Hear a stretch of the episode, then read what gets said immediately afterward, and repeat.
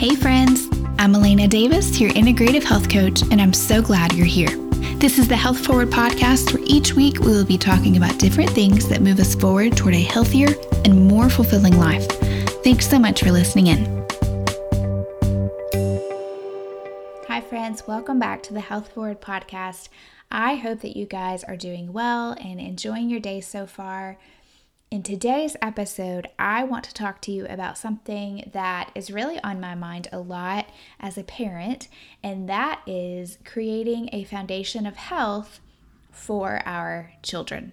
Kids learn from what they see us do and the culture of our homes. So, I just wanted to share with you some of the ways that I personally am trying to set up my daughter for good health in the future, as well as a good relationship with food and a relationship with her body. And I hope that this will encourage you to think about those things with your kids as well, whether it's kids in your home, your grandkids, your nieces, your nephews.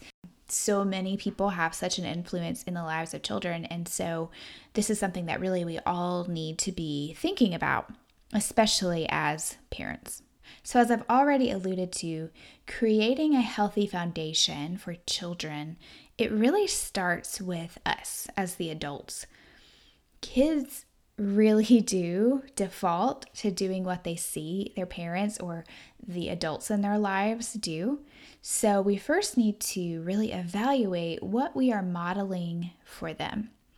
And a few of the things I want you to think about are letting them see you make healthy choices, letting them be a part of that.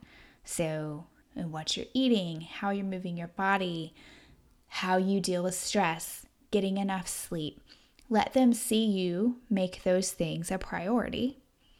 And then let them hear and see you actually doing those things and taking care of your body. And then let them hear you being appreciative of your body rather than critical. So, if you are feeling a little uncomfortable right now hearing me say those things, it's probably because you know that you haven't been doing those things, and that's okay. It's never too late to start making these changes and to let your kids be part of that.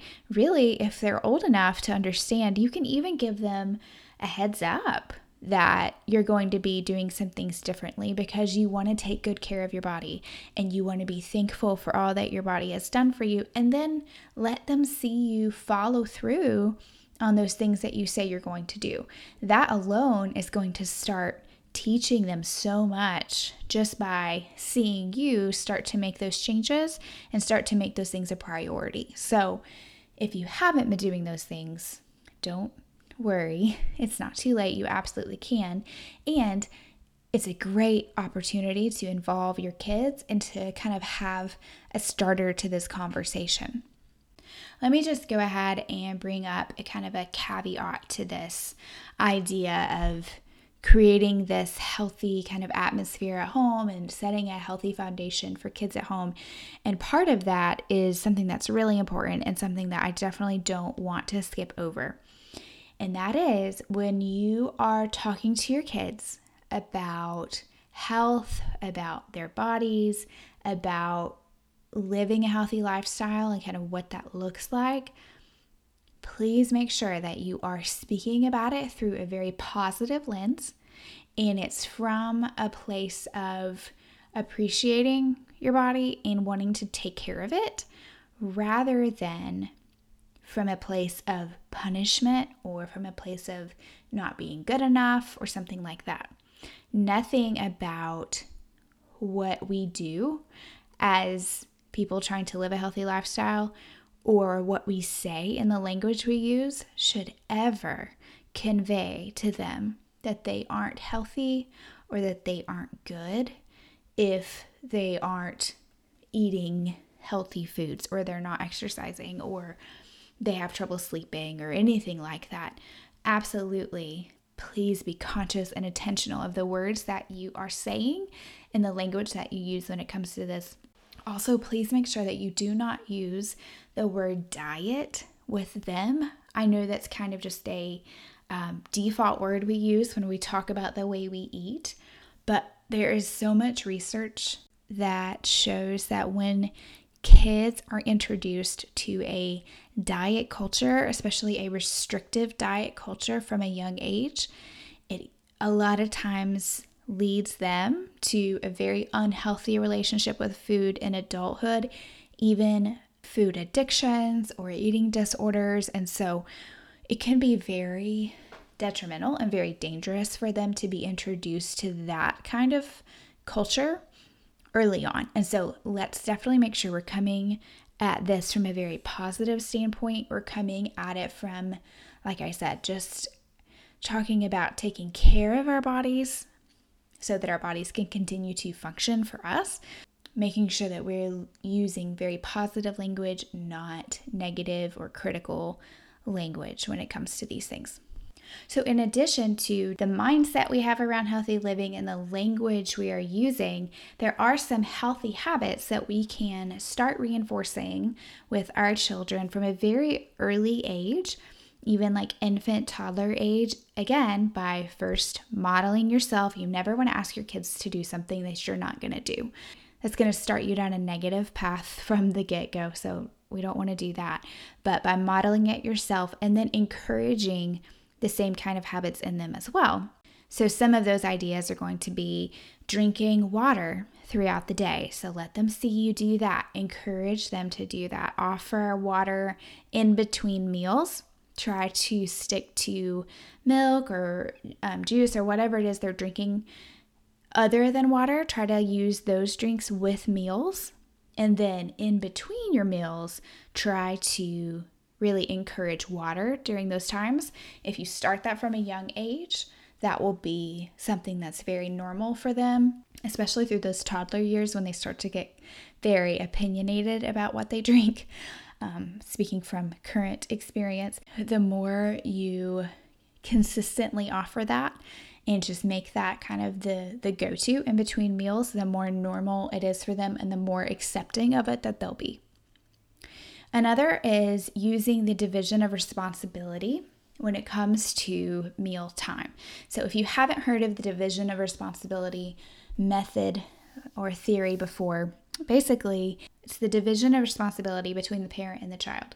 It's the parent's responsibility to provide food for the child to decide what it is that the family is having or the child is having and to provide that food for them.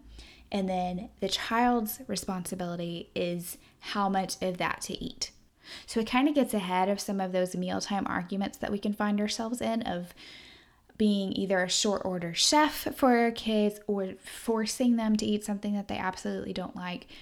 And there's all there's definitely more details to it, but that's just kind of the overarching idea of how the division of that responsibility breaks down. Along with this um, method, there's a pediatric dietitian I follow on Instagram, and she teaches this division of responsibility. But she also has a method that I absolutely love, and it has really helped me when it comes to meal times with my daughter. And it's called the Love It, Like It, Learning It foods. And so basically, the idea is that with each meal, you make sure that you're making something that your kid loves, something that your kid likes, and then including something that they're learning. So instead of saying it's something that they don't like, it's something that they're learning to like. So again, language matters here. But when you do that, it helps diffuse some of those arguments of them not eating anything or the tantrums because there's nothing that they like or you feeling like you have to fix them a totally different meal for them to eat. This kind of helps all of those areas because with each meal, you know and they know that there's going to be something that they absolutely love. So you know they're going to eat something. And then the more you offer these learning it foods, again, same as the water, it becomes normal. And over time, they will usually try it. Um, and a lot of times learn to like it as well. And so I will link to her Instagram account in the show notes. Her name is Ashley. Her Instagram handle is Veggies and Virtue if you want to look her up. But she has so much great information about healthy living with your kids, especially when it comes to recipes and mealtime and behaviors and things like that. Another idea is to include them in your exercise or have family activity time. When they're toddler age, it can be very, very hard to include them in your exercise. I'm in that stage right now. As a matter of fact, I tried to let my daughter be part of my exercise today and I ended up having to cut my workout short because it's she's just not at the age where that really works out. But for us, we try to put an active family time somewhere in the day. So we'll go for a walk, we'll have a family dance party after dinner, sometimes during dinner. So just something active as a family where we're all moving our bodies together.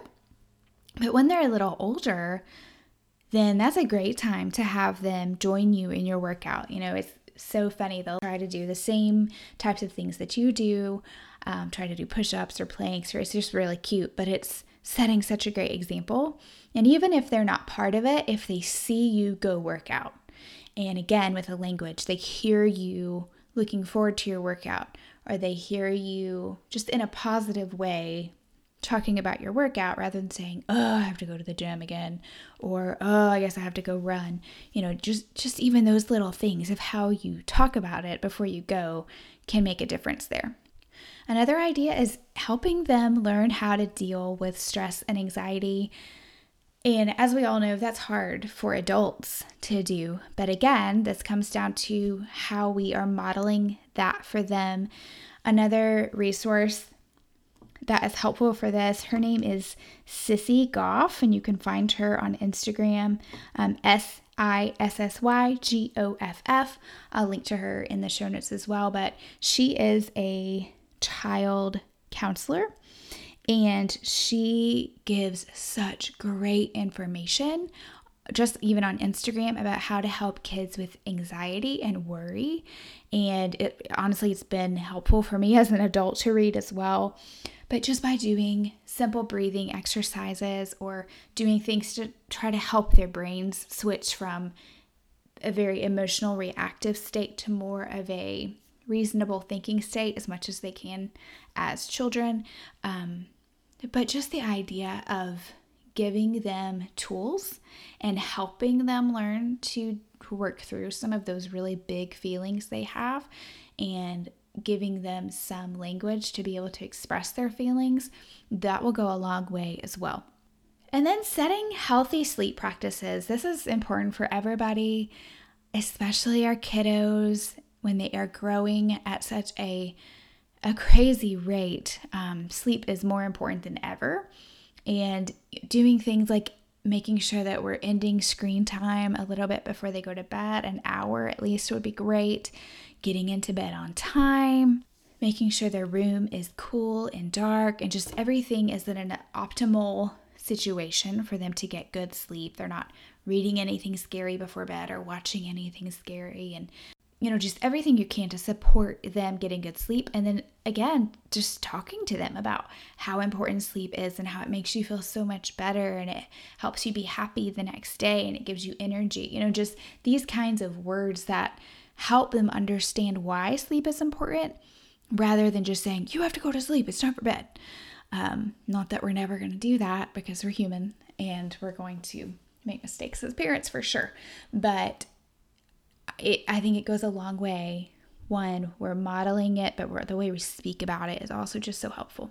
And then the last couple things are just don't be overly restrictive when it comes to food. This kind of goes back to when kids have this very strict and rigid outlook on food as children that tends to show up negatively in their adult life. And so, my theory is I try to only keep food in my house that I'm okay with my daughter eating. So, things that I don't want her eating daily. So, lots of sugary sweets and snacks and candy and all the things that she does get to have sometimes, and the things that she loves. And if they were here, she would absolutely ask for them every day. And then that would mean that I constantly had to say no. And I just don't like that. I don't want that to be how just the culture of our home is. And so we've just chosen to not buy those things. We don't have them in our house. It's good for my husband and I as well.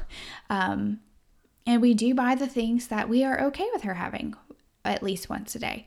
And so that's just something to think about as well. It's that's a kind of a good rule of thumb for all of us when it comes to cravings or um, if we feel this pull to eat things that we later regret eating, just don't have them in the house. You can't eat them if they're not there, or at least it takes a lot more effort and a lot more time for you to think about it before you do it.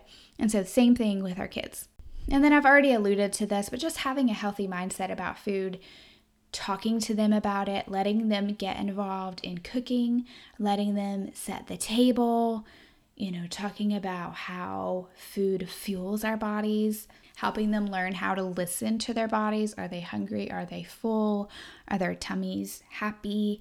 Are their tummies sad? Do their tummies feel hungry? Do their tummies feel full? You know, just helping them to cue into what is their body telling them rather than what do they want in the moment that is going to be really helpful for them in the future and just letting them in on the process of food you know maybe take them to a farmer's market or when they're in the grocery store with you, you know, just pointing out things and talking about where those foods come from, or maybe even growing a small little garden together at home so they can literally see it grow. Just things that help them get involved with food, help them understand where it comes from, help it help them understand its purpose. Um, and maybe that'll be helpful for you as well as you're starting to just make these changes and make these connections in your mind. Again, let me just end by reminding you please be so careful about how you're speaking and the language you're using. Children should absolutely never feel shamed for eating too much or too little of something or of their weight or their bodies. Should not be scrutinized or criticized in any way. Please do not do that. They should not be the least bit concerned with what they weigh, the size of their clothes, anything like that. And if you are seeing that in them, you do need to go ahead and intervene and maybe go ahead and evaluate how you are approaching your own body, making sure that your messaging is consistent there, that you're not being critical of your own body and then seeing that in them as well. So maybe having those conversations with them. And then if it if you need it, maybe even seeking out some professional counseling for that as well. That's something you don't want to let go because as I've mentioned, it can really turn into some pretty serious negative side effects later on into adulthood. And just remember they're listening to you and they're watching everything that you do. So just be intentional, be gracious with yourself and be gracious with them that really goes a long way. So I hope this episode has been helpful for you. It's just a few very practical ideas on ways that we can be intentional in our homes and work to create healthy foundations for our kids and for ourselves. And if you have any specific questions about what we've talked about today, you can leave them in the comments on this post on my website, or you can send me a DM on Instagram. You can find me at Your Health Forward. I'd be happy to get back with you about that. And if you have enjoyed this episode, I would appreciate it if you leave me a review if you're listening to it on Apple Podcast or wherever you can listen to podcasts. I always appreciate that. That helps people to find my podcast and it helps me to get information out to them that can help and encourage them to be living a healthy lifestyle as well. I hope you guys have a wonderful rest of your week, and I will see you next time. Please remember that the content in this episode is not to be considered as medical advice and is only intended as general health information. Thanks so much for listening in today. See you back here next week for another episode of the Health Forward Podcast.